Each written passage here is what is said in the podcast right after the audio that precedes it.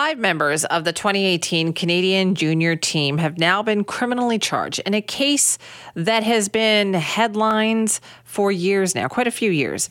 And yet there are still so many questions. And I think that's why this case has remained in the headlines for so long.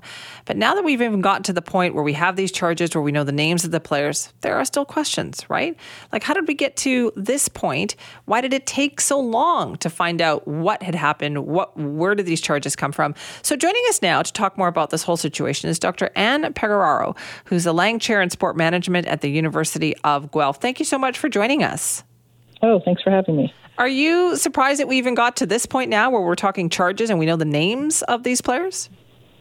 I think so. I think that in you know most uh, just in general in sexual assault cases we usually don't get this far. So uh, I think the extreme public pressure in this one probably is playing a role. But it's uh, I think for many it's also good to sort of see that we are getting to a point where there is going to be you know some sort of a, a real investigation in the charges that have come out of it, and now we get to see justice um, sort of move through the system and and and some outcome will come down the road.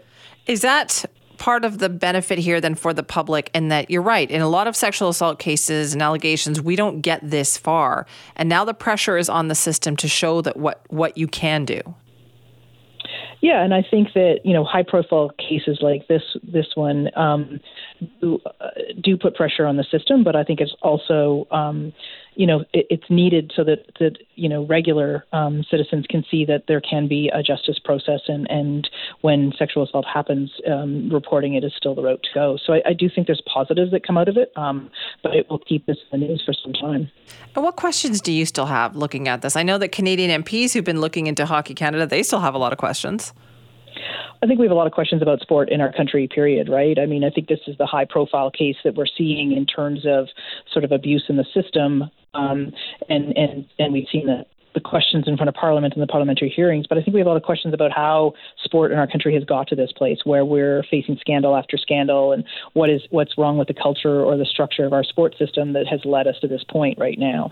Right, and so those questions in, in an organization, would you say like like Hockey Canada, um, how do they deal with allegations? And is this a question, do you think, for every sport organization? I think it is. I think you know we're we're getting details about what happened in terms of when this situation came to light inside Hockey Canada and how they handled it, and and I think it wasn't. Um, you know, I think the general public would agree not transparent, right? And so I think what we're learning here, and, and hopefully the sports system is learning, is you know we need to be more transparent when when issues like this happen. We have to deal with them. We have to be transparent. We have to uh, be quick, and we you know we need to build a system that is less reactive to incidents and is actually more proactive in building um, a better sport environment so we don't have these things happening. Do you think anything has changed in the last three or four years since this story first came to light? Well, I guess you know. I'm guessing not, give by your reaction there. yeah, I mean, the hopeful side of me is I think the light that's being shone on the Canadian sports system now is much needed. I do know that there are, are organizations that are working to make change inside hockey itself. You know, the Hockey Diversity Alliance, um, and their work is is one that's come out. I think Brock McGillis and the work he does around changing the culture in hockey. So I do think there's positives that are coming out of this, um, and I do think we're going to see some cultural change. It's it's just a long road. Um, I I, I want to remain hopeful that we will see changes in our organizations and changes in the sport um, culture and, and, and in sport participation for our kids. How do you think we got here then? Is it because hockey is just so huge and so much about it has been unquestioned until now? I think so. I think Canadians uh, believe that hockey is a part of our culture. I think we've put it on a pedestal. I think to keep it on the pedestal, people that work in a lot of organizations have swept a lot of things under the rug or buried them. And I think, um, you know, in order to, to pursue success and to keep Canada as this hockey nation. Um, so I think that hockey fans are probably having a bit of a reckoning right now. And, you know, they're seeing that they want to love this game. Um, they want to support the Stars, but they also want it to be better than it has been. So I do think that, that our love of hockey has played a role in, in, where we're seeing this play out now. Or our perceived, you know, uh, love of hockey. Like we love hockey for sure, but it seems to me the Canadian public responded appropriately to this, whereas the organizations and the people in charge didn't. Yeah, I do think the Canadian public, like you know, that that maybe is where hope comes from. Is the Canadian public and its response. The organizations, the culture inside these organizations becomes so ingrained, and I think um, if you look at our, our our sport organizations, very few of them are diverse, very few of them have gender uh, representation.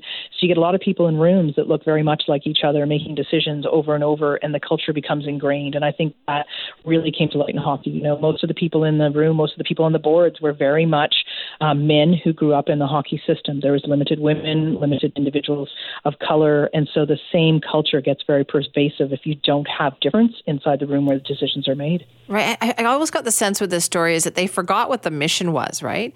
Was the mission to help build character and great people, or was the mission to protect and cover up because in uh, the organization? Because that seems like all they ever did was do something that only benefited the organization.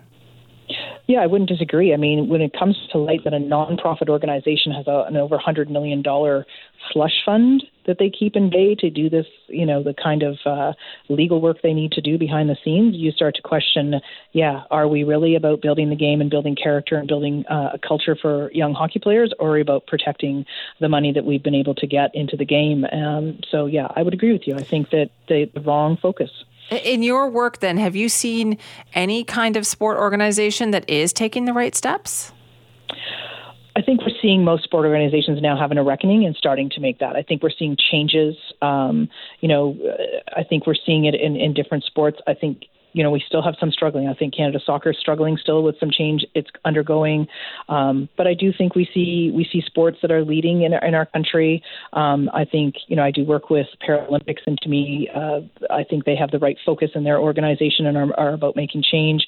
Um, I, I think we've been successful in some other sports like tennis, where we haven't seen the same levels of scandals. Um, but we have to remember most of these organizations need to win to get money from the government, um, so they have to make decisions sometimes that are um, not necessarily the right ethical decisions to make to chase money to keep their organizations running. So there's some built-in parts of our system that need to change as well. Right. I wonder. Yeah, you're right. If did they learn from each other, whether it was Canada Soccer, Hockey Canada, or even Gymnastics Canada? Yeah, and I mean they all meet. They they all do share. Um, you know, we we are interested in knowing what what is behind the organizations that are more prone to scandal versus ones um, that seem to be not. And so that's sort of research we're undertaking now, and hopefully we'll get to to be able to, to some outcomes that we can help support the system and realize. You know, these are the triggers. These are the warning flags you should see early and and and change your course before it's too late. Right. Is the, do you think the pressure needs to still be held on Hockey Canada here? I do. I think that um, I think that you know some of the sponsors came back, and and that's a business decision on their part. Some of them stayed away permanently. I think we as a public are are the best tool to keep the the pressure on the system to make the change that needs to come, so that Hockey Canada um, and other you know hockey organizations across the country that are a part of it embrace the types of change that need to happen, embrace the cultural change, bring in uh, individuals from Hockey Diversity Alliance, bring in Brock McGillis, bring in the people who are doing the work at the grassroots level, and change the culture your organization. We'll see what happens. And I assume you'll still be following along. I will be too. So thank you so much for your time. Oh, thanks for having me. That's Dr. Ann Pegoraro, who's the Lang Chair in Sport Management at the University of Guelph, talking about the story involving these five hockey players who have now been criminally charged in an alleged sexual assault. These are members of the 2018 Canadian men's junior team. And Hockey Canada did an, did an investigation and has a report, an internal investigation report on that whole situation, but they have not made that public, right? And then Canadian MPs in their investigation asked Hockey Canada to show us that report. Show us what you did. Show us that you you tried to do something, like some evidence that you knew what was going on or anything. Just justify your actions essentially. Show us this report. And Hockey Canada wouldn't do it. They said, "Oh no, no, no, we don't want to interfere with the police investigation that London police have now undertaken." So, you know what? Fine. The MPs backed off and said, that's fair. We don't want to do anything to jeopardize the police investigation. But now that that investigation has been turned over to Crown and the charges have been laid, MPs are now reconsidering, saying, okay, well, now that's moving along on its own. We want to see your report again. So, how will Hockey Canada respond? That is the question. The other question is Will London police give some more details on how they got to this part. Why, when they first had this case come to them years ago, they decided there wasn't enough evidence that nope, they were going to take a pass. And now they have found enough evidence to charge five players in this case. So they are having a press conference coming up early next week. And of course, we will have coverage of that for you.